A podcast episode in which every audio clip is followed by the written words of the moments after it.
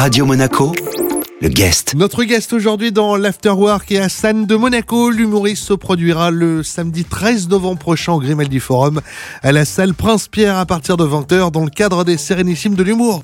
Jean-Christophe. Oui, je m'appelle bien Jean-Christophe. Bonsoir bonsoir, bonsoir à vous. Merci d'être avec nous euh, à Radio Monaco. Ça nous fait très plaisir. Vous êtes un habitué euh, de ce festival, les Sérénissimes de l'humour. Jouer euh, à domicile, à la maison, ça change quoi pour vous finalement? Est-ce que c'est plus de plaisir encore, mais aussi peut-être un peu plus de pression?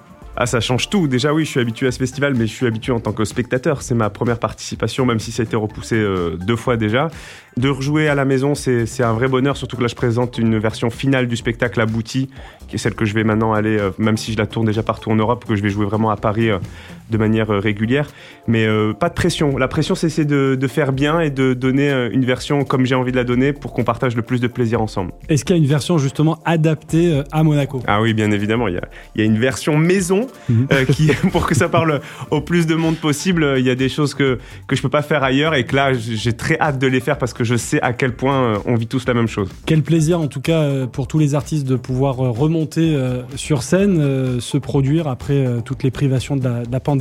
Est-ce que comme beaucoup d'autres humoristes, vous avez été inspiré par cette triste période? Est-ce que les attestations, les, confinements, le Covid en lui-même, ça vous apporte de l'eau à votre moulin? Alors non, bizarrement, les gens me posent souvent la question. Euh, ça m'a inspiré, oui, parce qu'il y a des choses où on se dit qu'on on comprend des choses, on apprend des choses de cette situation. Mais je pense que les gens maintenant, quand ils vont dans les salles de spectacle, en tout cas moi j'ai fait ce choix-là, c'est pas pour entendre encore les mots Covid, les mots virus, les mots. Euh, l'idée c'est de, leur, faire penser à, autre chose. Euh, la société se chargera de leur rappeler ça. Là, c'est une bulle pendant 1h30, 1h15, 1h20, ça dépend de, de, ce qu'on va vivre ensemble, mais même des fois 2h40 si ça se passe bien. mais c'est un super moment et justement non non, c'est une parenthèse de, de tout ce qu'on vit. Maintenant, le Covid, vous gardez pour le bloc. Ouais, exactement. Moi, parce que les gens maintenant, euh, je pense qu'ils savent, j'ai un, un, vrai, un autre métier, j'allais dire un vrai métier. Un vrai métier. Ouais.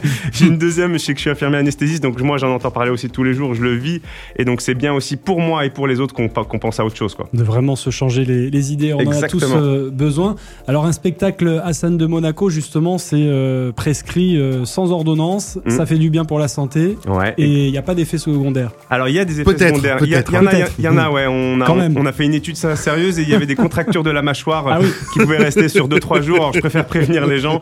Ça peut être, ça, je peux pas le prendre en charge, par exemple. Je suis resté bloqué l'autre fois. C'est très compliqué de rester à bouche ouverte pendant 3 jours. C'est ça. Hein. Ça et les abdos aussi, ça travaille pas mal. Mais quand vous parliez de la durée du spectacle, euh, il y a une grosse part d'improvisation, d'interaction avec le public et en fonction justement des réactions des, spectateurs, ça peut un peu modifier le fil. Ouais, complètement, complètement. Il y en a, il y en a de plus en plus euh, de, de l'interaction parce que ça va aussi avec le métier, mais mais il y a aussi l'envie. Et puis à Monaco, j'imagine bien que comme c'est euh, la maison mère, il y aura des choses parce qu'on on, est tous, euh, comme je disais, on vit tous la même chose. Quoi. Ouais. Et alors on parlait d'un spectacle adapté donc à Monaco, mais euh, comme votre tournée est européenne et même mondiale, mm. du coup, est-ce que... il fait que les principautés.